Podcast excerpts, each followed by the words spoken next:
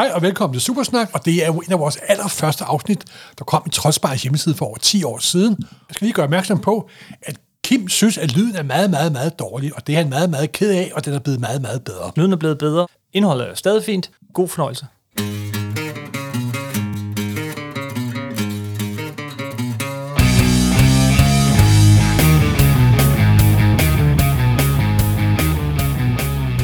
Velkommen til et, øh, endnu et afsnit af Dansk Tegneserie Superhelte Historie. Jubi! Ja, vi er klar, og øh, sidste gang, der var det stor kunst. Det var Frank Miller, det var Alan Moore, og derudaf, Det er Gibbons. og Dave Gibbons selvfølgelig. Den her gang, der er det øh, den, den lidt mere underlige del. Det er som vi får 90'erne historisk. og den krog grød, der var i 90'erne. Det er Jeg håber, det, jeg fornærmer nogen med denne udtalelse. det der tegneserie fra den epoke, hvor at øh, Arnold Schwarzenegger var en lækker mand, og Pamela Anderson en lækker kvinde. Det er ikke... Okay, det var ikke mig, der var teenager var dengang. ikke- Det var dig. Nej, nej, nej, nej, nej.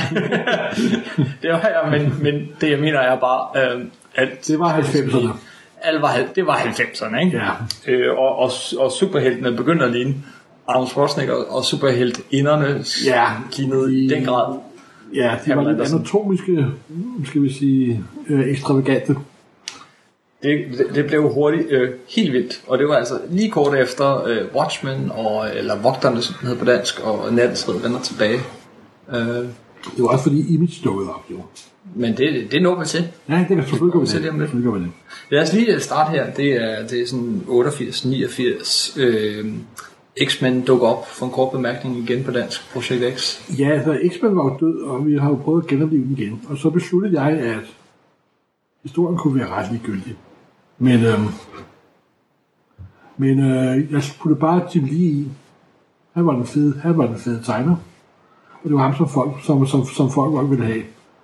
Og det var Chris Lammer, der skrev historien, og det var det sædvanlige Ruskum Snusk og alle mulige mærkelige plotninger, der aldrig blev sådan noget.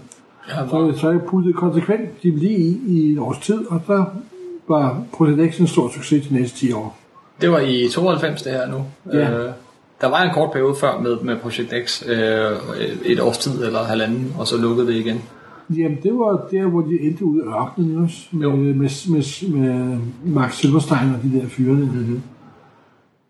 Men så øh, lever I det op igen i Ja, 92. det er efter, efter den periode. Øh, jamen, altså, på den måde, du beskriver det, altså, man kan se, at du, du hoppede faktisk sådan fem numre, seks numre. Jeg Bare det var hoppede, den jeg, samme hoppede, jeg hoppede betydeligt mere, faktisk. For jeg kunne se på amerikansk, at Jim Lee solgte. Det var ham, der havde bragt liv i serien igen. Og så lavede vi sådan et... Ja, der var faktisk et blad, der hed Mega Marvel 5, så der også hed Superheltene. Det er en af de få danske Marvel-gifter, der har haft to navne, faktisk. To forskellige navne, for lidt for at forvirre samlerne. Hvad hed det? Det hed både Mega Marvel 5, og så Superheltene 6 eller eller 5 eller sådan noget. Så havde det faktisk tre navne, for det hedder også Projekt X nummer 34. Det var projekt nummer 34, det var det, det hed. Beklager. Så det hed projekt 34 og, og så Mega Marvel 5.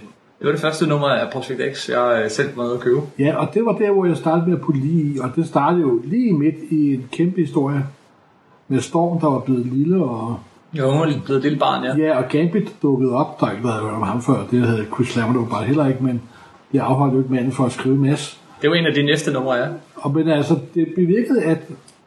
Og så lavede jeg også historien, så prøvede jeg på at få det lortet til at hænge, prøvede at få Chris Clammers historie til at hænge sammen, mens jeg, mens jeg oversatte det, og kombinationen af det, og så Tim Lees fede tegninger. Mm-hmm. Så folk synes virkelig, de var fede tegninger.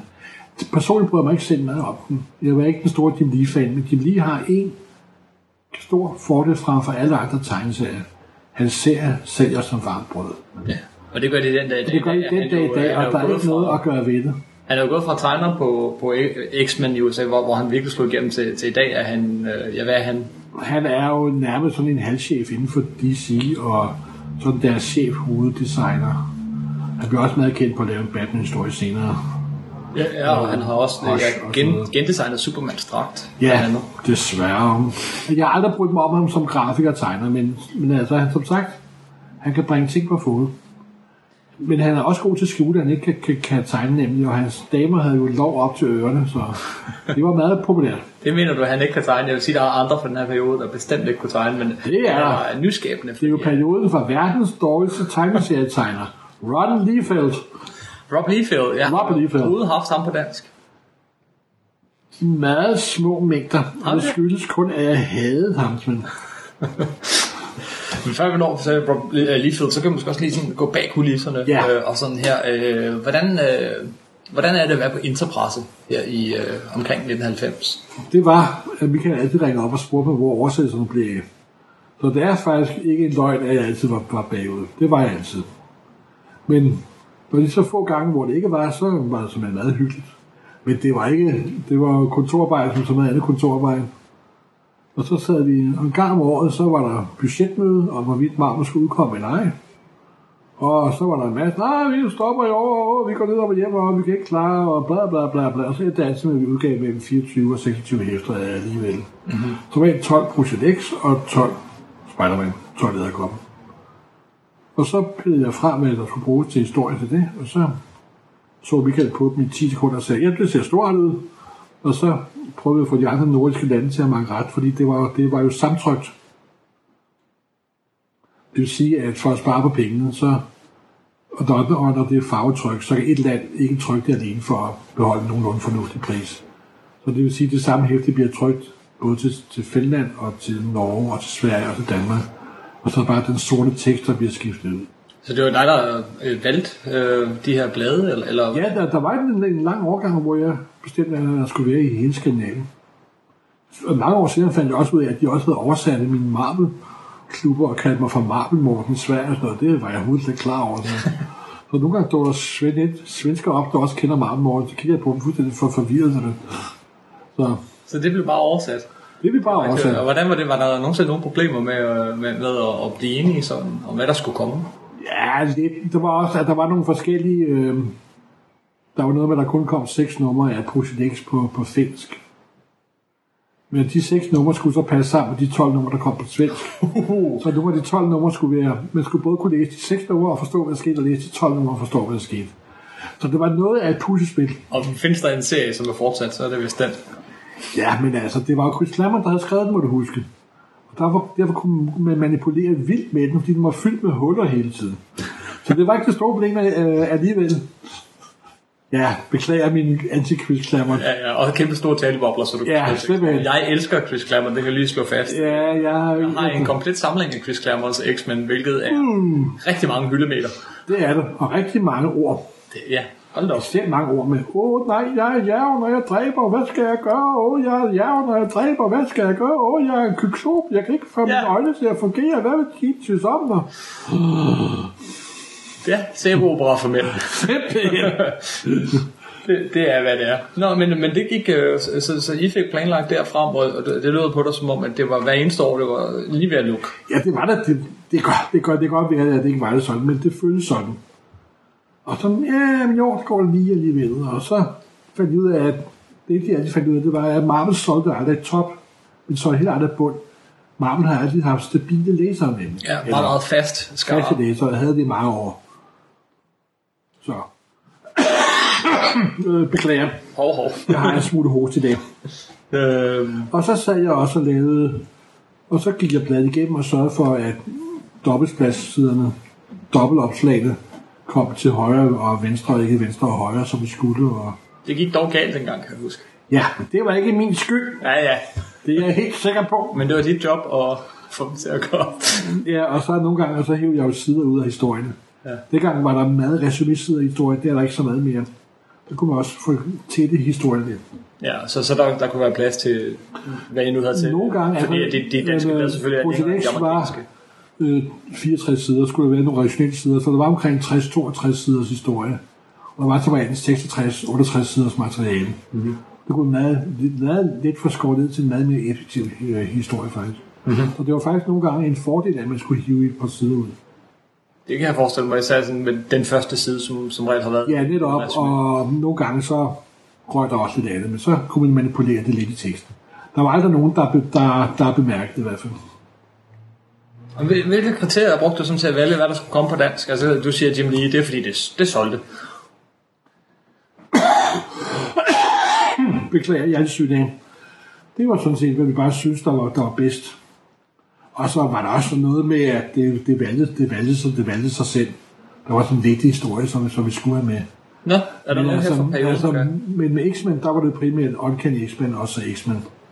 Og så en gang imellem en lille smule New Mutants og sådan noget. Ja, og få ikke en Og så var det, det, det, og der var den fordel også, at vi var cirka halvandet to år bagud.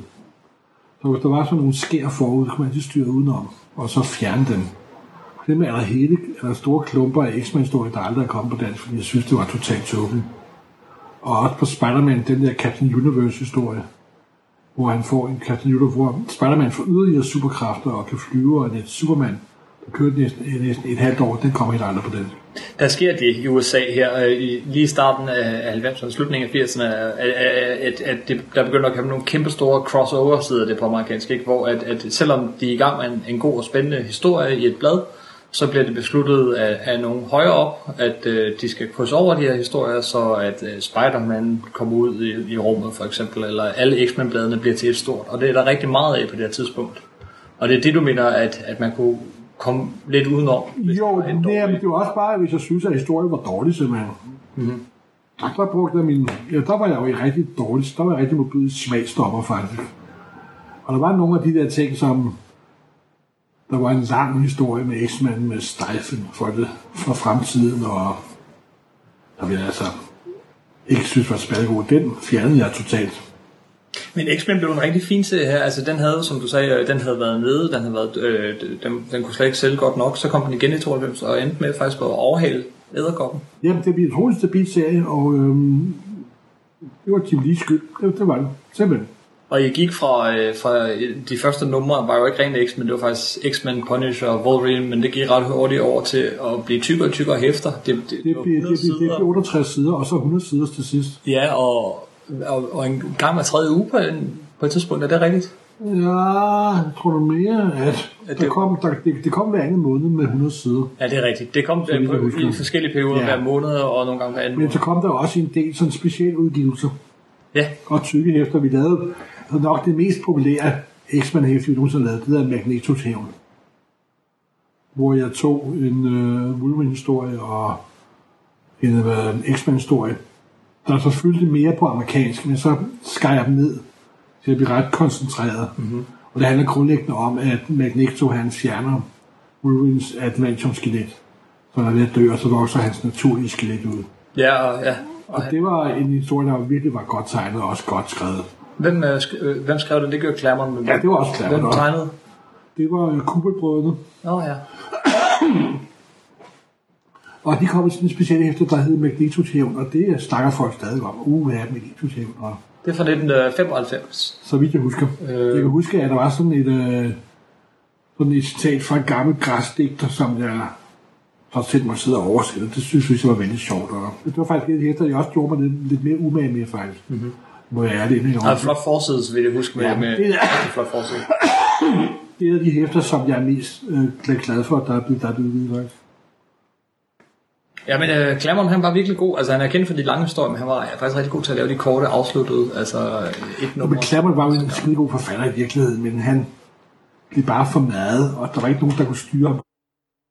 Fordi jeg husker, da Klammer dukkede op første gang, der var han en virkelig et frisk pust. Altså stærke kvindelige figurer og dynamikhistorier, og de var gennemtænkte. Og især hans samarbejde med John Byrne selvfølgelig. Ligesom John Byrne gik sin egen vegne efter at de skældte, så gik Klammer også sin egen vegne. Og det var desværre sådan, at han... Det var sådan, der ikke nogen, der, som, som der kunne styre ham. Han fik lov til at gøre lige, hvad han havde lyst til. Mm-hmm. Og han kunne godt lide at introducere sådan tre-fire nye mutanter i hver historie, og løse plotten i alle mulige mærkelige vegne. Og jeg, jeg mener, jeg, i mine øjne bliver sådan lidt, lidt af en kliché på sig selv. Ja, men med op- og nedtur, ikke? For øh, der var der er bestemt periode, hvor det var rigtig dårligt, og mange af dem kom ikke på dansk. Så, så var der en god periode øh, med nogle, som reelt med nogle dygtige øh, tegnere. Jo, det var lidt som, at hver gang der var en tegner, som der kunne, som der kunne inspirere ham, og sådan kæmpe lidt imod, så, bliver han, så var han god, god igen. Jeg tror også, at Bønder ham, de, jeg tror, at de brugte meget tiden på at sidde og skændes. Mm-hmm. Og det er jo mange gange det, der gør det gode samarbejde, at de sådan gider mod, mod hinanden. Jo, og, og igen så her, da, da Jim Lee dukker op, så, så, så stiger historien i kvalitet. Det bliver mere opfindsom. Han finder på nogle, nogle nye scenarier. Og, og, Bestemt, bestemt. Og, øh, og, jamen, og, og de trækker ikke ud i en evighed, historierne. Ej, han var ekspert i at trække dem der ud, det må man indrømme. Og så havde han så også altså, han havde brug for en overordnet redaktør, og det var ham selv, der var redaktør. Mm. Og det gav nogle gange de mærkelige udslag. Men det ender jo så også med, øh, her omkring Magnetos hævn, øh, faktisk om, øh, omkring den tid, og øh, der er i USA starter der et nyt blad op, som hedder X-Men. I stedet for bare Uncanny X-Men, så hedder det bare X-Men. Det er mest solgte X-Men nogensinde. Ja, hvor mange det er med- millioner? Jeg tror, det trykkede. Jeg tror, det viste sig, efter alt var overstået, så viste sig, at der var omkring mellem 5 og 6 millioner eksemplarer. Og det var med utal af forsider og guldtryk og sølvtryk og i bronzetryk, jeg skal komme efter der tryk og så videre. Altså, det var virkelig slemt. Men efter var det syv numre, Så forsvandt Klammert. og øh, ja, kender du historien bag? Nej, altså, nej, jeg har aldrig rigtig fået en god. Jeg tror simpelthen bare, at manden var brændt ud. Altså, det kunne jeg da levende forestille mig. Ja, Man var også, man var også begyndt at skrive bøger, og jeg tror bare, at han var brændt ud. Altså, det kan jeg da levende forestille mig. Han er i hvert fald vendt tilbage til, til folden mange gange siden, og har skrevet lidt X-Men her. Og Ja, det, og det har aldrig rigtig været det samme. nej, øh, Det sjoveste, han lavede, synes jeg faktisk, var den, han lavede for nogle år siden, hvor han lavede sådan en slags alternativ historie på X-Men. Mm-hmm. Men hvad hvis det var fortsat efter jeg, hvis jeg ikke var gået bort? Ja, cirka 20 år efter, Ja. Claremont stoppede, så vendte han tilbage i USA og, og, og fortsatte, som om han bare Ja, havde fortsat. og nu kunne han jo tillade sig hvad som helst, så han myrdede jo løs blandt Wolverine døde, og Kitty fik en, Ja. en, han, nogle af hans kræfter. ja, ja, det gik fuldstændig græsat, men de var nu ikke underholdende Den, faktisk. den var udmærket, øh, den var udmærket. Men, men han, har, han har aldrig været lige så god siden heller ikke, når han har skrevet DC-serier eller Fantastic Four og så videre. Og det Og samme. jeg må indrømme, at da jeg skulle oversætte hans tilbagevenden til X-mændene, Nej, han kom jo også tilbage på dansk. Ja, uha. Så introducerede han fuldstændig ud fra højre en gruppe mutanter, der var meget, meget sejere end alle andre mutanter nogensinde havde været, og X-Men var de rene børn, og der er nogen siden, der havde hørt om dem, hverken før eller siden. Og de var bare super seje, og så var de seje, og så var de væk. Og Men- så, men- ja. Hvad? Hvad? What? Men på dansk, her efter han forsvandt, her i, i, i start midten af 90'erne, øh, så, så, så øh, fortsætter X med at være, være et populært blad. Det kommer i nogle tykke Meget hæfter. populært, meget populært. Kvaliteten daler dog. Øh, Ja, men det bliver sådan 90'er kvalitet. det gør det godt. virkelig. Det er nogle meget forglemmelige historier. Ja, det må jeg indrømme. Det er heller ikke dem, der bliver optrykt særlig meget, og folk spørger næsten aldrig efter dem. Med en undtagelse, der kom nemlig en lang alternativ Lidt historiefortælling. om Age of Apocalypse. This is the age of Apocalypse. Så man kan synge det også. Nå, det er også lige meget klemt. Det var meget, øh, meget lang Det historie. var meget langt, og det var også en god idé faktisk. Det handlede jo om, at øhm, professor X havde fået en, opdagede, at han havde en sindssyg mutantsøn. Det er meget overrasket, men... Og han rejste tilbage i tiden for at prøve at hjælpe sin far, for at gøre noget ved ham der Magneto. Så kommer han til at slå sin far ihjel i stedet for. Og så opstår der et alternativt univers, hvor øh, professor X døde tidligst. Og så får en, en øh, mutant, der hedder Ac- øh, Acropolis. Han overtager så totalt magten over hele jorden. Og så er det sådan en verden, dyster, meget voldelig verden, hvor mutanterne hersker uindskrænket. Og det er sådan en slags mutant-diktatur. Mutant-diktatur. Ja, i USA der, der øh, lukkede for en periode alle øh, X-Men-bladene, og så fik de nye titler, og det Jeg en rigtig husker, gimmick. øh, min salige chef og Rolf for Søren dengang, de troede jo, at sådan sendte brev ud til alle deres abonnenter med, nu skifter alle mutanttitlerne til nye numre, og I må starte forfra, og I høre, det var kun 5-6 numre. Nej, men det kunne jeg ikke være sikker på, og så videre, så videre. Jeg var ved at dø og grin, kan jeg huske.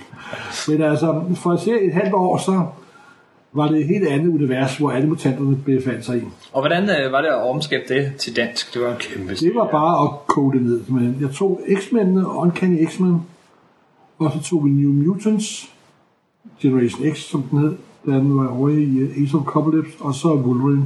Ja, altså, ja, der kom et tykt hæfte med den her alternative Wolverine. Ja, og, og verden blev lavet om lige præcis det øjeblik, hvor han kører sin tredje finger lige op i hjernen på Sabretooth. Der kan snakke om cliffhanger. Ja, det var ikke det, det var virkelig, det var faktisk, det var faktisk ret sejt. Og så, efter halvt år, så blev det hele lavet tilbage igen, men med visse forandringer. Ja, det, det, det, det, den der historie havde stadig effekter Ja. bagefter. Hvordan, hvordan så det danske læsere imod den historie? Jeg tror, at de er rimelig be- begejstrede for. Og det er jo også viser, at de vender tilbage til den igen og igen og igen. Det hedder 20 års jubilæum, og Jamen, det er jo også, det, kan man sige, en af de, de gode, eller findes som særlige af de der 90'er begivenheder. Jamen, jeg var på det tidspunkt, var jeg jo så lidt glaseret over for tegneserier i superhelte. Det var sådan en periode, hvor jeg ikke læste så mange superhelte, desværre må jeg nok indrømme. For mig var det bare sådan, åh, hvad finder de nu på, og så videre, så videre. Men sådan lidt retrospektiv, der kan jeg godt se, at det faktisk var ok. Der var også, det var jo perioden efter Claremont, og de skulle vise, at de også kunne noget uden Claremont, som havde skrevet X-Men i 20 år. Og noget af det sjove er, at de forfattere og tegnere, der dukker op i den her serie, er nogen, som var ikke særlig kendte dengang, men man vil kende i dag. Det er Mark Waid, som laver Daredevil. Det er Jeff Loeb, som i dag kører Marvels øh, tv-afdeling og så videre. Det, det er nogle rigtig store navne, som, som får lov at lave historie. Ja, det, var, det var, har du faktisk ret i. Mark Waid, han er jo meget sjov forfatter, fordi han lavede jo også gode ting for DC, Kingdom Come. Men ja, de få tegneserieforfattere, som jeg kender, der kan gå fra den ene yderlighed til den anden. Et af det kan han lave verdens dårligste serie. Så går der halvt år, så laver han en af verdens bedste serier, og han er utrolig svingende i kvalitet. Kingdom Come er en, en bog, der kommer på dansk mange år senere end, end ja. nu. Men, øh, Og det handler om de, de den kan vi omtale, når vi kan nå frem til. når, når vi når dertil, ikke? Ja. ja men, men, men, og X-Men fortsætter, og, og det bliver, det bliver det, det er udmærket, det bliver faktisk dårligere og dårligere, indtil den dør. Altså, jeg må indrømme, altså, for eksempel, øh, Ace of Commodus springer sådan et beast, der kommer fra en parallel verden, ond beast frem, og det der er meget sjovt, men historien hænger ikke rigtig sammen, og de skifter tegnere hele tiden, og det bliver, og så kommer der den her stil, som mange folk, der begynder det at blive sådan lidt marginaliseret i, i så tegnestilen. For en periode i hvert fald, ja. Og det er der mange læse, altså personligt synes jeg, det var vældig rart faktisk, fordi jeg kunne meget godt lide den lidt animerede stil. Den lidt karikerede stil, men der var mange, der stod totalt af på den. Men altså, bladet blev ved med at komme. Og så kom der jo, og så havde det jo, som alle andre blade, ene periode efter den anden. Så, men altså, som du selv siger, det var forklemmelige historier. Det er Ja. det bedste måde, måde at udtrykke det på, tror jeg. Øh, ja, og det, det er noget, i hvert fald efter min mening, aldrig helt op øh, på, på, øh, på den, det niveau af et intensitet og, og Nej, nej, nej, nej, nej, som- det, måske det tager det først her for nylig de sidste år, at der er Jo, men det er så efter det lå. Ja, ja, ja, ja, ja. Det kan jeg ikke, øh, det, det var, det var Nej, så vil sige, ikke en X-Man blad lukket på dansk. Der kom der øh, Grant Morrison. det er rigtigt. Øh, Quietly-perioden. Ja, den tager vi næste gang. Det tager vi, det er den her periode. Der var Det var, det var, en, det var en værdig svanesang, vil jeg sige. Den må vi have med næste gang. Øh, men øh, nok- om X-Men, Projekt X for den gang. Øh, øh, øh, det, der, kom- den kastede jo også nogle, øh, nogle andre serier, altså som Wolverine. Han blev enormt populær på dansk. Jævn. Ja, han fik sit eget blad, faktisk. Ja. Så det var også nogle, nogle 100 siders klumper. 100 mindst. 100 ja. sider, ikke? Jeg tror, jeg havde lavet et på 120 engang. Eller noget. Det var helt vildt. Hvad, hvad var det for noget materiale? Var det godt? Ja, det var kugelbrødrene igen. Og der var gang inden. Det var vold fra side 1 til side, side 7 og så videre. Så det var... Jamen, de var, de var faktisk vældig sjove, nogle af dem, synes mm-hmm. jeg. Det må jeg sige. Ja, han fik en del blad også øh, på øh, et 52 siders blad i en periode. Ja, når man, altså, Wolverine er populær og har altid været populær. Ja. Men en bestialsk, sindssyg masse motor, det kan man aldrig tage fejl af. Han var mere populær end uh, Punisher, som også dukkede op i det her X-Men-blad. Øh, Ja, men Punisher er jo sådan meget sådan selvteksttypen, og det ligger altså ikke rigtig til den danske kar- kar- karakter. nej, Wolverine han har alligevel haft nogle gode forfattere ind over sig, som, som har løftet karakteren. Ja, så er der også en, så er der også en sjov figur, og hvad skete der i hans, hvad skete der i hans fortid og så videre. Øh, og, og ja, ja der, jamen, der kommer mange af de her, øh, der kommer også et Mega Marvel på et tidspunkt. Øh, det er jo det, der løb over blev X-Men. Øh, der var noget Daredevil og sådan Ja, altså der lavede vi sådan nogle øh, store 100 siders hæfter, Ja. 120 siders hæfter, hvor blandt andet kørte, øh, vel ikke noget Miller lavede, eller, men, med, men tegneren var John Romita Jr., og en meget interessant, øh, Anne Nocenti, en af de få kvindelige øh, superhelteforfattere. Det var faktisk nogle ganske udmærkede historier, det var nogle rigtig mærkelige, skæve historier, hun lavede.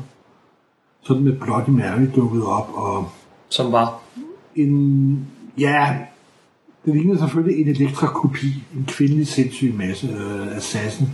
Men det føles ikke som nogen elektrakopi, når man, når man, når man øh, læste øh, historien, faktisk. Hun havde to forskellige personligheder og Ja. to forskellige. Men det var nogle gode numre. Ja, det, er faktisk, det faktisk meget sjovt om en øh, DC-figur, der også hedder The Rose, også var superhelt og sov om natten. Hun havde også to forskellige hjerterytmer og så noget. Det kan være, hun lå, lå lidt derfra. Men det var nogle udmærkede numre, især på grund af John Romita Jr.'s øh, tager Men det er ligesom om, der kører øh, to spor sådan fra, fra øh, Enterprises side, i hvert fald her i starten øh, og igennem 90'erne.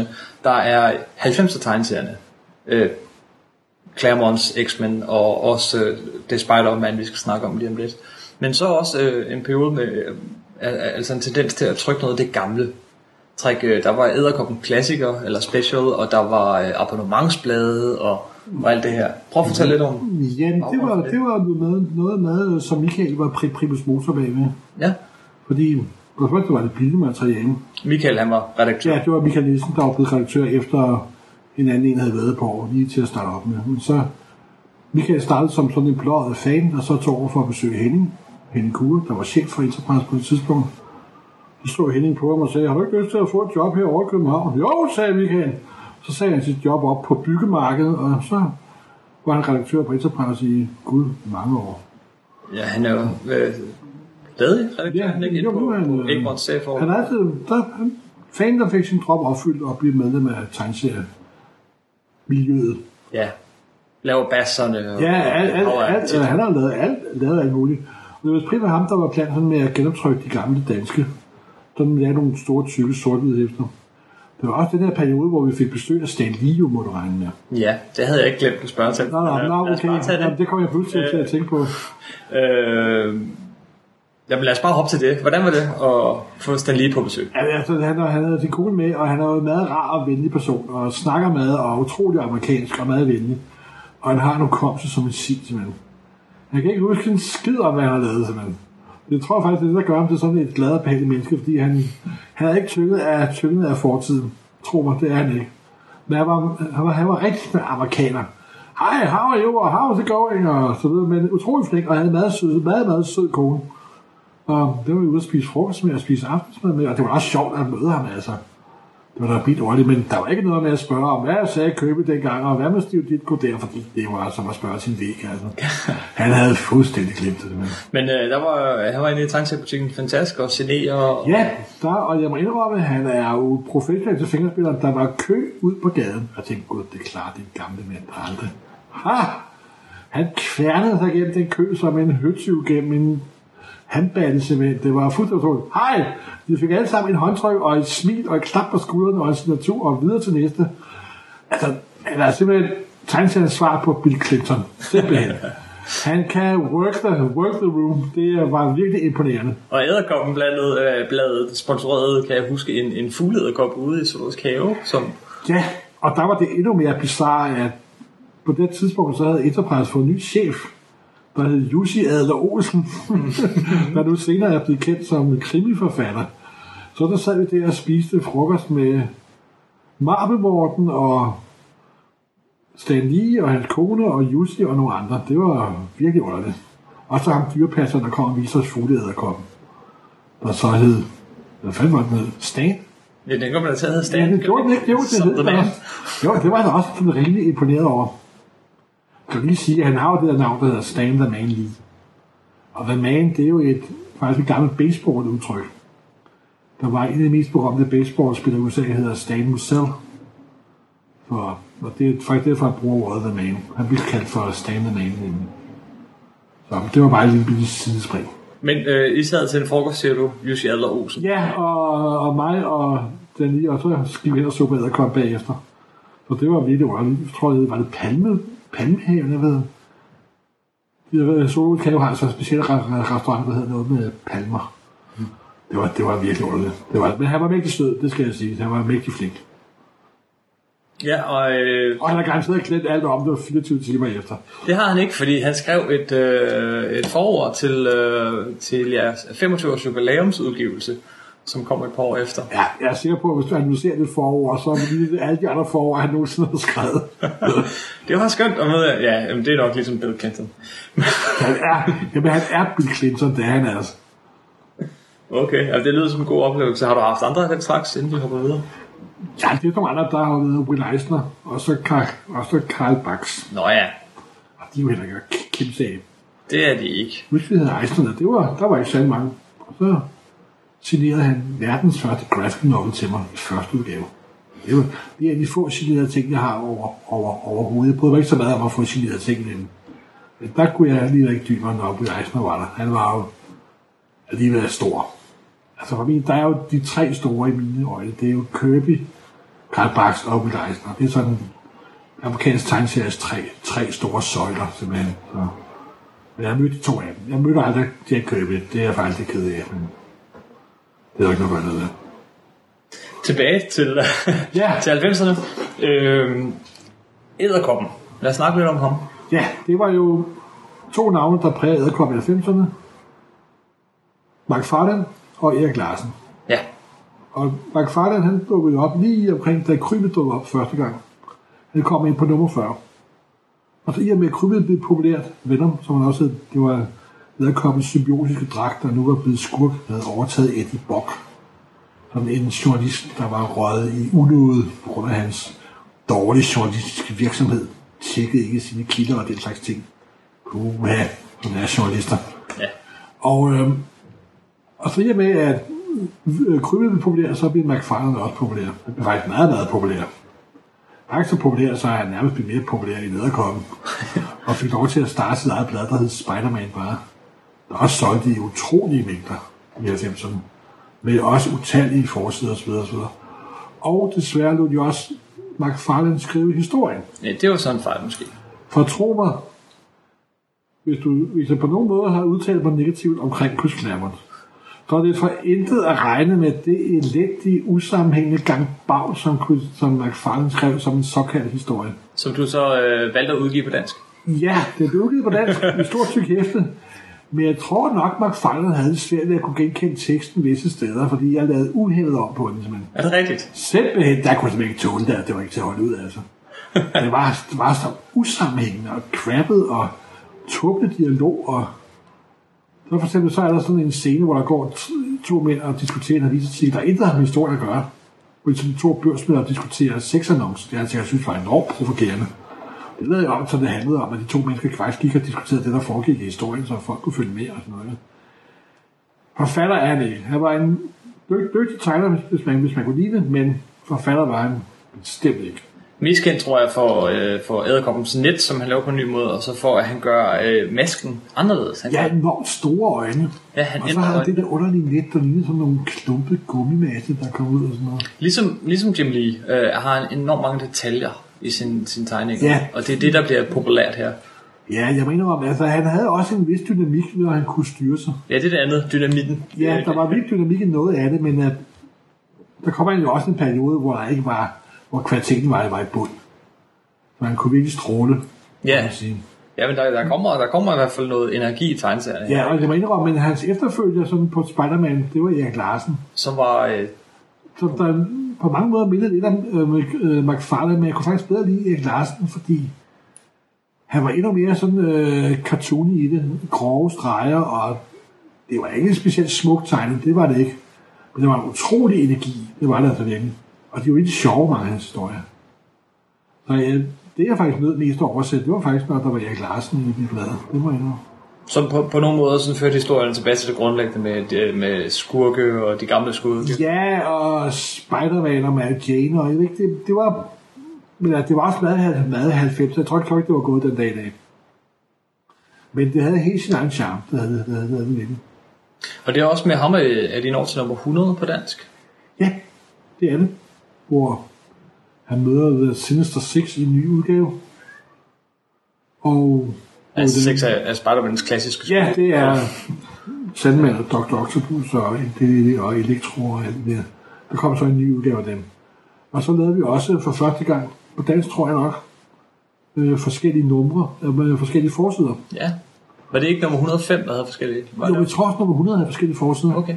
Og så da nummer 105 kom, det var også en ny jubilæum, så lavede vi tre forskellige forsider på nummer 105. Hvorfor var nummer 105 et jubilæum?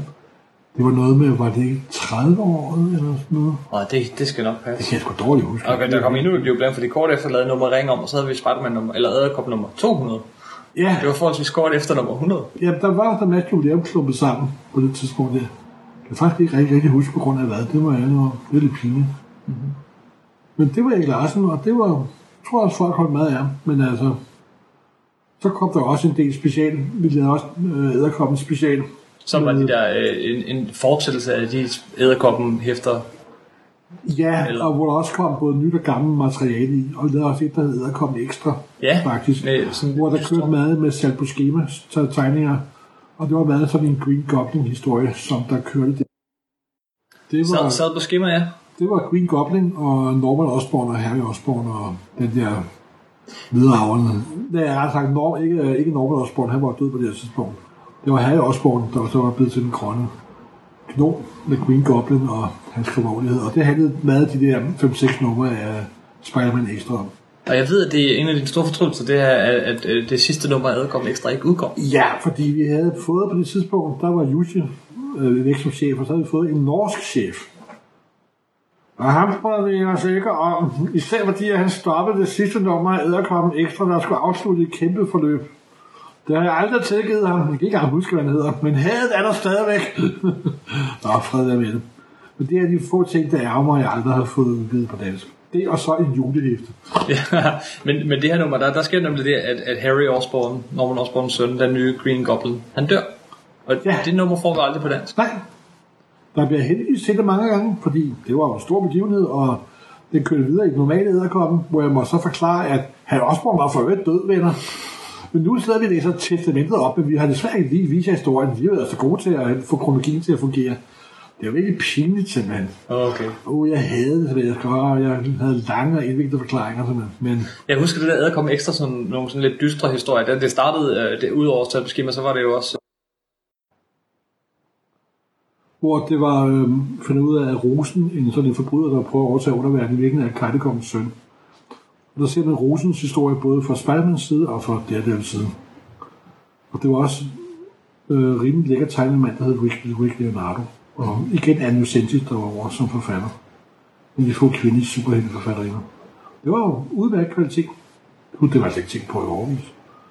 Wow, ja, men ja, vi prøver. Udover det gode, jamen, øh, fordi øh, øh, hvad, jeg, kan, jeg kan faktisk ikke huske, hvem der kom på i æderkoppen efter... Øh, efter Det var fordi, der ikke kom nogen signifikant på. Det var alle mulige mærkelige tegnere. Ja, og jeg kan heller ikke huske nogen rigtig gode blade ud over æderkoppen ekstra og special. Nej, men det er det nok, fordi der ikke var nogen gode.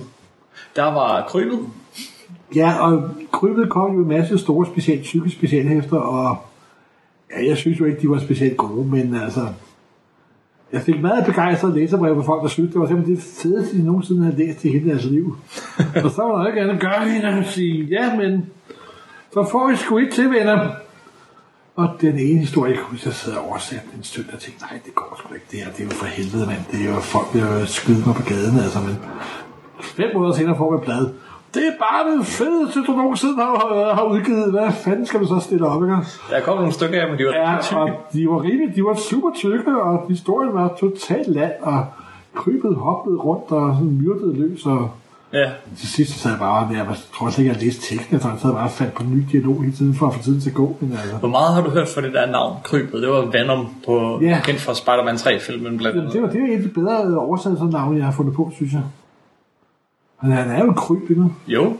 Og det er jo perfekt, at han på dansk kan, søge, kan, kan rende øh, hop fra husmor til husmor og jage øh, Peter Parker Spider-Man, Ja, og så fordi- synge Lille Peter Æderkop. Ja, netop kravlet. Jamen, det, jamen, jeg havde det meget sjovt med ham, det må jeg, fordi han var jo også sjov en gang med ham. Øh, Jeg, jeg ved godt, du ikke får på nogen måde snakke om mig selv og mine oversættelser, men husk, det eneste, jeg faktisk kan huske nogen siden med krybet var op mod nogle seje skurke, der havde store lasergrønser. De er så nede under jorden. Åh, hvad skal jeg gøre? I har alle de sejpstår. Jeg har kun det her vandrør, der hedder Harry, og så hiver han sådan et vandrør ud og sprøjter dem med. Og ja, det synes jeg var sjovt. Beklager, undskyld. Det, det kan jeg godt huske. Ja, Og jeg tror godt, jeg har læst det blad engang. jeg har, jeg, jeg havde været sjov med at oversætte ham, fordi han var sådan lidt voice type.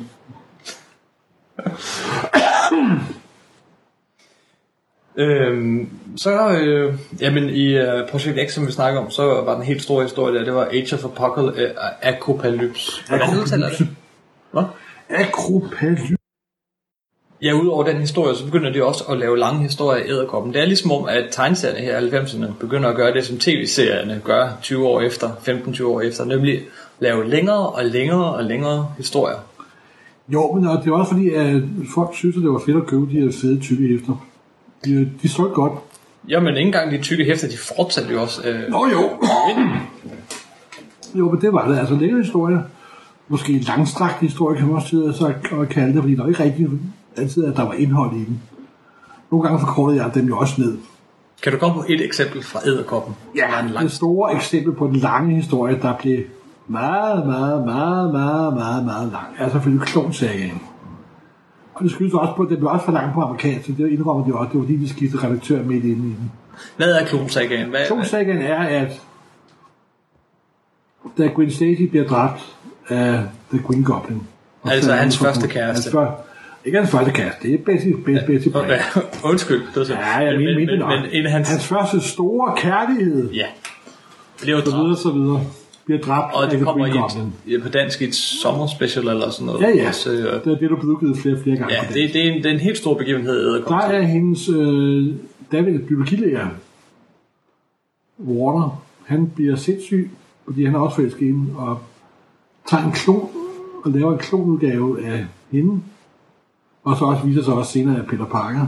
Han bliver til superskurken, der Jackal, eller Jekyll, eller Chakanen. Og så en summer så meget er det, at der dukker pludselig en figur op, der siger, at han også er Peter Parker. Den historie, du fortæller nu, det er faktisk en historie, der foregår i 70'erne, som blev udgivet i et hæfte på dansk. På 100. Ja, der hedder Klonsagen. ja. Og det er så fortakten til, der dukkede Ben Parker jo ikke op. Der dukkede Parker Peter Der Parker dukkede en klon op. Ja, det var kun en Gwen Stacy-klon. Der var der er også en klon af æderkoppen, de slås, og han havnede i en skov. Nå ja, men, og jeg glæder for, at ja, han forvandt jo i skorsten, ja, som Ja, ja. brændte nummer 151. Og så cirka 20 Ja. år efter den historie, den lille, Ja. ja. faktisk lidt forglemmelig, men okay Ja. historie, lige pludselig så bygger fortsætter de den hele klonsagaen på det med, at klonen vender tilbage. Og var gøre en meget lang historie meget, meget kort. Så ender det med, at Peter Parker finder ud af, at det er ham, der er klonen. Og Ben Riley, som han kaldte sig efter hans onkel, han var den ægte Peter Parker. Og så var det det ikke alligevel til sidst, for det lavede vi om i sidste øjeblik. Så det viser, at endte, efter et par års total forvirring endte med, at et, Ben Reilly døde, Peter Parker vendte tilbage og fik sine kræfter, og Norman Osborn dukkede op, op, op igen, og viser at være manden bag det hele. Men det var cirka to og et halvt års total forvirring på dansk. på dansk. Og på amerikansk. Og der valgte jeg på dansk at forkorte det noget med. Blandt andet er der et eksempel inde i sådan, til stor med at være færdig, hvor Spider-Man kravler op ad en mur. Og så kravler han ned igen bagefter og tænker lidt over situationen og så videre. Og mellem de to sider, der var der på amerikansk 17 hester. Så blev jeg bare fjernet fuldstændig. Zip. Og der var ikke en kæft, der lagde mærke til det, simpelthen. Det var det, der hedder maximum clonage. Og det var et kaos af kloner og subplots og ligegyldigheder og så videre, så videre. Og det eneste, jeg behøvede at lave om senere i historien, det var et par talebobler hister her for at få det til at passe. Det var... ga- Altså, Klonsagaen er for mig en af de største rodebutikker, Marvel nogensinde har lavet. Men, jeg fik breve. Det er det fedeste, der nogensinde er blevet udgivet, simpelthen. Og mange år senere er der folk, der siger, jamen jeg startede med at læse øh, Æderkop under Klonsagaen, og synes, det var enormt godt. Jeg, What? Simpelthen. Men altså, det var godt nok en rodebutik. Det var det virkelig. Det lyder som om, du er inde i en periode her, hvor at det, du sidder og oversætter og udgiver, det er ikke noget, du selv bryder dig specielt meget om. Nej, men så kom jo gudskelov, for eksempel det sidste nummer i Klonsagaen, hvor øh, Norman Osborn vender tilbage, og øh, Ben Reilly dør og bliver til støv, og Peter Parker bliver æderkom igen. Eller Spider-Man igen. Det er jo tegnet af John Robinson Jr. Og han var lidt ham, der bragte min kærlighed tilbage til figuren, fordi det er så lækker tegnet. Ja. Han er ved Gud sit fars søn, det må jeg sige. Og næsten, jeg tør næsten ikke sige, at han er faktisk bedre end faren visse steder. Utrolig lækker tegnet. Jeg ikke, om der er noget frem. Han begynder at tegne uh, Spider-Man et par numre. Et over 10 nummer før den historie. Og da jeg nåede frem til dem, det... Ah, det var virkelig drage til ledelsens suk, simpelthen. Det var det. Og så kom der jo nyere perioder, hvor, de, hvor vi også lavede at komme op til Spider-Man. Det skal måske komme Det bliver næste gang. det bliver næste, Øh, næste, gang. Øh, jeg, jeg, jeg, jeg vil kunne springe den over, men jeg kan næsten ikke lade være med at nævne sp- Splattermaler byen rød. Maximum Clonage. Med den bedste danske titel. Ja, det, det var jeg nu lidt stolt af. Det synes jeg var det. Det var øh, krybet, og så hans øh, bror, Splatter, eller Carnage, blodbad, blodros. Faktisk, havde, faktisk var det meningen, at han skulle hedde blodros, men så fandt jeg ud af, at det her kan en skurk 6 måneder i forvejen. Så fandt jeg på Splatter i stedet for, at der var Splatterfilm og Splatter movie.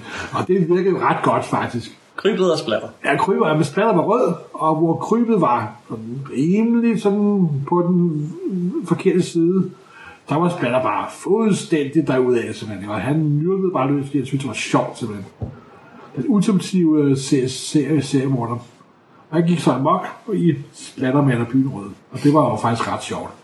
Men godt tegnet var det knæene ikke. Det var engang 90 høj, men det var noget meget, meget, meget underholdende. Der kom nogle store tykke hæfter. Og så også kørte det selve serien. Rigtig popcorn, der er sådan det, det, Ja, det var, det var man sige. Det var virkelig popcorn tegnet til blodrød popcorn. Sådan Bag kulisserne, øh, så, så sker der det i 1997, at, at lille Enterprise øh, bliver opkøbt af Egmont Serieforlaget. Ja, Hvad, øh, havde det nogen indvirkning? Øh, nej, det havde det sådan set ikke, ikke rigtigt, faktisk. Fordi de købte jo Enterprise, fordi at faktisk blev Enterprise nærmest købt og blive, så lige kan blive sådan en lille del af, af Egmont, han sad og lejede Enterprise på Egmont i mange år. Så udebart havde det ikke en stor indvirkning. Det eneste store forskel var, at Egmont altid betalte til, til tiden. Så det var herligt. Pludselig er et årgang kan de må gå ud også feriepenge oveni. Er det rigtigt? Ja, Sikkert noget. det bliver der sat en stopper for. Så der kom lidt mere orden på det, men ellers så gjorde det ikke den store Nej, det, indvirkning det, på, det, gjorde, det, gjorde, det, faktisk, eller... gjorde det faktisk ikke. Og så var der også kortere for mig at gå fra min nu arbejdsplads til min anden arbejdsplads. Øhm, men ellers, jeg tror, vi har været meget godt omkring, øh, med undtagelse af en, af en enkelt serie, så har vi været meget godt omkring, øh, og der kommer, så, der kommer sådan efter Egmont, ja, det hænger sikkert ikke sammen, men den periode, så begynder der at komme en masse crossovers mellem DC og Marvel, øh, af varierende kvalitet. Uh, ikke varierende kvalitet, de var alle sammen dårlige. Ja, nej, der kommer faktisk endelig øh, den historie, der aldrig kom på dansk, nemlig Teen Titans øh, Du har ret, X, selvfølgelig. Som er et rigtig godt crossover. Ja, det var faktisk ret flot. Og den havde været håndtekstet og lagt på beding i mange år. Så blev den endelig, endelig udgivet. Den har bare ligget i skuffen. Det er det. Var fra de gamle Enterprise-dage ude i Søborg. Og videre, så, så mistede de jo. For du er også grund til, at mange hvis folk samler på amerikanske tegneserier, at de ikke kan finde de der i optryk. Det er fordi, at når forlag arbejder sammen, så er copyrighten altid begrænset. Sådan en kortvarig aftale, laver med, nu laver vi det her i seks måneder, og så går skille vores vej igen. Og det, der er mange af de ting, der aldrig bliver genoptrykt nemlig. På grund af, at det er kortvarig øh, co- copyright. Og der kom også det, det største, vist nogensinde, øh, øh, crossover mellem DC og Marvel. Ja, forlag. Alkemar. Hvad? Øh, Alkemann, sådan Ja, ja. det var, det var simpelthen den dårligste historie nogensinde. det var virkelig skidt. Øh, øh, Men og folk alle- fandt ud af, hvem der var stærkere. Ja, jeg kan huske Lobo mod øh, Wolverine. Ja. Tog tre billeder eller sådan noget. Ja. Wolverine går ind på en bar, der står Lobo. Så kigger de på hinanden, så begynder de at slås. De ryger ned under bordet. Man kan ikke se dem. Og opdukker Wolverine. Han har slået Lobo, og så går han ud. Ja. Det var den slåskamp. Ja, det var... Det, det sjoveste ved det var faktisk, at de i måned udgav sådan nogle enkelte hæfter af ting, hvor det var Superman og hvor det var Marvel og universet, der var smeltet sammen. Det er rigtigt, men det fik vi jo aldrig på dansk. Men Nej, nej, men det, var- det var det eneste, det var det eneste mor, mor, morsomme det, og der var David Gibbons og Byrne lavet et nummer af serier, der aldrig ville komme før eller senere, og men det var kun fanhysteri, og det var noget lort. Det var, Ja, ja, og det var kort fortalt sådan, hvor man, at Wolverine og Batman blev til én figur. der er Superman og og, Captain America blive til en anden. Og Ja, Super Soldier. Eller Super Soldier, og ja, det, ja, det var noget værre. det er det Gud heller aldrig bider holdt tryk, det er det, det er noget lort. Det er, Øhm, en serie skal vi omkring, før vi slutter. Øh, og den skal vi føre helt til dørs. Øh, det er den serie, vi faktisk begyndte med, da vi lavede det første podcast her, og det var den første. Men her i 90'erne er det ligesom om Superman, han går ind i en død periode. Han får ikke det her boost, som, en død periode kan man vist roligt kalde det. Det, det kommer man til at kunne kalde det. Ja, det må man Fordi sige. øh, de, de, de vakler lidt frem og tilbage, og også det danske hæfte skifter format flere gange. Øh, Ja, og det er også fordi, at danske heste har jo tit kørt med alle de gamle klassiske historier fra ja, de 60'erne kørte bag i 50'erne. på dansk. Og nu kommer alt det her nye materiale, der er meget forskelligt fra det gamle materiale. Og der var, der var problemer med, med... Men så skete der jo det i USA, at turen gik hen og døde. Ja, og på dansk, der gjorde man det, at man hoppede rigtig mange numre for at komme hen fordi til den periode, hvor han døde. Fordi at det, at Superman døde, blev en begivenhed, en verdens, en global mediebegivenhed af de helt store. Det er første, og nok også eneste gang, at et tegneseriehæfter har banket igennem på samtlige nyhedskanaler. CNN sendte direkte for, da de begyndte at sælge hæftet. Der kom i en sort plastikpose, simpelthen, og der var kister stillet op, og DC gik jo fuldstændig bananas. De troede altså, at altså, kunne, de rejste til månen med, med egen kraft. Men også her hjemme i Danmark, der kan jeg huske, at der dagen bladet udkom i USA, der var der også en begivenhed i Danmark, selvom det jo gik lang tid. Vi havde selvfølgelig det amerikanske udgave nede fantastisk. Men den danske udgave gik der lang tid med, men jeg var inde i radioen alligevel, for at holde mikrolog over Superman. Da den kom på dansk, eller? Nej, den kom på engelsk. Ja. Samme, samme dag. Og det var historisk nok også samme dag, hvor Fogh Rasmussen blev fyret som skatteminister. Og hvor manden med den sikre økonomiske holdning og den gode økonomi, Peter Brikstoft, tog over. Det var godt. Han kørte jo farven som en mønsterkommune jo, hvor vi husker. Og der kan jeg altså ikke lade være med at tænke på, at Fogh Rasmussen må have haft det ligesom Superman, der så Bizarro Superman tage over. Altså, for jeg kan ikke se Anne Brikstoft en Bizarro skatteminister. Og det er godt, at det er en anden hensyn til en supermytologi, som de fleste folk ikke falder, men jeg synes, det var enormt sjovt.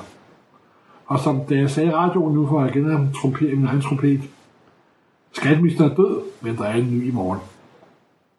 Og så var der også med supermand. Og så var der også Superman.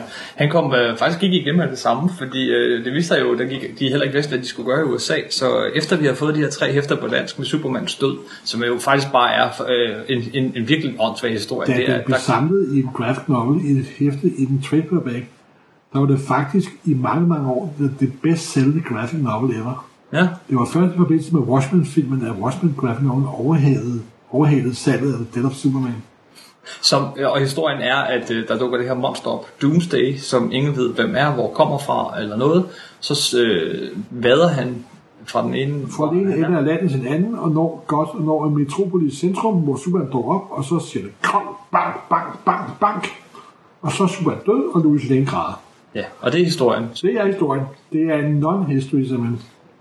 Ja, det er dog lavet meget pænt, husker jeg. Jeg husker, at øh, i de der fire sidste hæfte, der, der går de hen, øh, de, de starter med at lave det som en almindelig tegneserie, så begynder der at være fire rammer per rode, så bliver det To to, rammer. to rammer per side, og så det sidste hæfte, det er hele Dobbelt. hele side, hele Ja, ja, og det sidste er dobbelt helsides billede, Ja. hvor der stod, for dette var dagen, da en Superman døde. Ja, og det var... Forsiden var sådan et øh, fane flået kom, men det kom som sagt også i en sort plastikpose. Ja, ikke på dansk dog. Nej, nej, øh, dog ikke. Dog Og de, øh, men så var der ikke mere materiale at tage, fordi de vidste ikke, hvordan de skulle få ham tilbage, og de næste øh, fire Så var, numre der, på så var der jo en begravelse, det var seks, seks numre. Jamen, den kom ikke på dansk i første omgang. Der var Nej. faktisk fire numre, som hed Superman, hvor Superman ikke optrådte. Der, Ja. var, øh, der var noget Batman, og der var noget Lynet. Ja, Øh, muligvis også noget øh, Green Arrow. Det kan være, jeg Green forkert. Jeg Men, kan faktisk ikke huske det, fordi jeg synes ikke, historien var specielt god. nej, men pointen er bare, at man var hoppet så langt, man, må, man ville have med på den her bølge Ja. på dansk, så, og så opdager man, at der ikke er noget materiale at tage af. Og så Nej. kommer så Funeral for, eller hvad den hed, øh, Supermans begravelse, Ja. som var noget, noget værre sæbeopera, men hvor Clinton sige. holder begravelsestale. Simpelthen, han var jo præsident på det tidligere tidspunkt. Ja. Ja. Jo, det var han. Og, øh, og Hillary står og græder. Øh, Ja, hun havde sikkert også været grad over på det tidspunkt, så... Nå, Så kom, hvad jeg det synes er de bedste Superman-blade i 90'erne. Øh, jeg siger heller ikke... Ah, det, det kan du ikke mene de bedste, men... I 90'erne. Eller mor, det var i 80'erne. Ja, det var det. Nå, det var det, ja. Ja. Så er de bedste i 90'erne. Det er nemlig der, hvor at, øh, der kommer øh, fire Superman. Altså, man, alle, vi ved, at Superman kommer tilbage, men det gjorde han ikke i første omgang. Der kom fire forskellige Superman. Jeg skal lige sige, at der også udkom fire forskellige Superman-hæfter på det tidspunkt. Action Superman, Adventure Superman og Man of Steel. Og de fik hver deres. Vi fik hver deres genkomst af en Superman-lignende skabning. Og hvad var det for nogen? Kan du huske dem? Det var en cyborg, Superman cyborgen. Der var det en ung knægt. En klon. En, det vidste man ikke på det tidspunkt. Åh oh, nej. Skal jeg lige påpege Med lædervest. med lædervest og det ene. Og så var der så. Og så var der...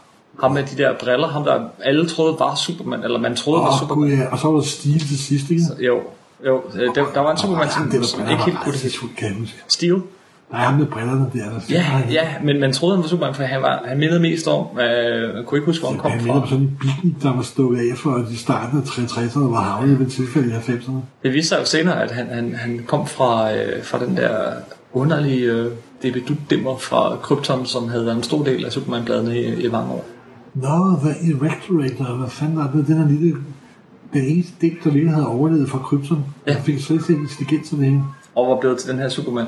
Og så Steel, men ingen Steel, som var en, en, en uh, John Steel, tror jeg, havde uh, en, mand, en Iron Man. Ja. Superman. Gud. Synes du virkelig, det var de bedste superhistorier i 90'erne? Ja, Jeg har ikke lavet godt det over årtier. fordi det var ligesom, hvem af de her fire er Superman? Og det viser sig selvfølgelig, at ingen af dem er Ja. Superman. Fordi Superman dukker op igen. Ja. Og der var jeg, der var jeg altså ved at vride halsen om på DC, fordi hvordan kan han overleve Doomsday og så videre, og så bruger de et, et boble på at forklare det. Han det var sådan, efter at dukke op med langt hår i øvrigt. Åh oh, ja, langt hår. Han havde fået langt, Det langt havde hår. alle superhelte på det her Ja, ja, simpelthen. Langt, langt, langt hår, sådan lidt... Jeg gør sgu være ved, jeg er min egen type langt hår. Så forklaret, ja, men på grund af min kryptologiske fysiologi, så kunne folk ikke se, at jeg ikke var død. Bing! Bing! Forklaring! Nå, nå, ja, men det var sgu da godt, at jeg ventede 28 nummer på at få den, få den forklaring. Det mest afgørende var faktisk ham, øh, krypto, øh, Cyborg Superman. Det viste sig at være rigtig fed kag. Og han sprang jo en by i luften, der bevirkede en faktisk meget mere interessant historie. Uh, Hal Jordan blev sindssyg og blev i mange år. Ja, Hal Jordan, som Ja. er øh, Green Lantern, Ja, grønne lygte. Det var, var det uh, Coast City? Var det Ja, det? Coast City. Ja, ja, der sprang i luften, og der døde mange, mange, mange mennesker der. Og Men- der blev Hal Jordan sindssyg. Ja, ved du hvad, jeg genlæste dem faktisk lige for nylig. For det første, de er ikke kommet på dansk, øh, men, men, øh, men det var faktisk kun tre numre. Nå, okay. Øh, og, øh, og de er ikke det store håb. Øh, På tre numre, så går han fra en af de største superhelte overhovedet, Ja. til den største skurk. Ja, Og blev bortforklaret mange år senere med, at han var vist blevet besat eller sådan noget. af en anden ond dæmon. Ja. Og inden da, der er Hal Jordan er jo faktisk en sjov figur, fordi han han jo med at være Green Lantern, eller Grønne Lysestump, som han hedder i Marvel hæfterne. Og så bliver han til, hvad var nu han hed som skurk? Øh, Parallax. The Parallax selvfølgelig. Grøn mobildragt. Og så efter Parallax, når han sådan kom til sig selv igen, så bliver til The Spectra. Jo, du kan huske det. Øh, igen, det er de amerikanske blade, jeg har ikke Ja, læst dem. men han Jordan bliver til The Spectra i en overgang. Som er sådan en slags... Øh, Det er en, det der ånd, det er sådan en død ånd, der ikke bliver frelst, og så overtager en kraft, de kalder The Wrath of God. Så bliver det det her spøgelseslignende væsen, der har uendelig styrke og er meget, meget moralsk og, og faktisk er Spectra en ret fed figur, hvis den bliver behandlet, behandlet, behandlet ordentligt. det, er sådan, øh, det er jo nærmest øh, teologi frem for superhelte mytologi. Jamen, det er faktisk øh, superteologi myte, et eller andet. Og der var en forfatter, der forberedt på, altså, når Wrath of God bliver fremsat, den, den gamle testamentlige Gud, og den sådan, Gemora, væk med den. Mm-hmm. Nå, der er for mange mennesker. Lad os få en flod her. Lad os få noget oversvømmelse, så kan vi få fjernet nogle folk og sådan noget. Det er sådan den mere wishy-washy Gud. Men altså, som sagt, han Jordan bliver til Spectre, og hvis man har lyst til at læse noget lidt anderledes superhelte, så er The Spectre af John Osanti og Tom Mandrake. De er faktisk ret gode. Ja, der kom men- men... 73 nummer. De kom dog ikke på dansk. De kommet på dansk, og de er heller ikke blevet genudgivet på engelsk. Og det, det, der kom, det der kom på dansk, øh, der kom nogle, øh, der, Superman fortsatte, Ja. øh, og øh, der kom nogle enkelte Batman-blade her og der. Øh, jeg tror, der var Dark Knight øh, udkom. Øh, ja, vi prøvede sådan uh, Legends of Dark Knight tingene. Begynder nogle sådan Batman i forskellige tidsperioder, men det fangede aldrig rigtig an. Nej, og det, men det var sådan lidt afsluttet. Men Superman fortsatte efter han vendte tilbage med langt hår, øh, og så det, jamen, det blev bare aldrig særlig godt. Altså, DC prøvede sig på at gentage succesen med at, at han afslørede over for Louis Lane, hvem han var. Og så håbede de jo, at der kom samme medieovervågenhed som da han døde. Men et, de var, medier var ikke interessante. To, det var da Bush, den ældre, besluttede at, at starte angrebet mod øhm, Irak og så videre. Så Så, så det blev lidt overskygget. det forsvandt. Så, så gjorde de så noget andet. Ja, så gjorde de Og noget så blev de gift, Nemlig, Og det var også lidt. Og så blev de gift, og det var heller ikke en stor succes for at sige det pænt. Faktisk blev serien noget flad bag- bagefter. var det før eller efter, at Spider-Man var blevet gift? Det var efter. Og det lykkedes på grund af en gruppe falder at få ægteskabet med Spider-Man til at fungere, men med Superman, der... Åh, det var...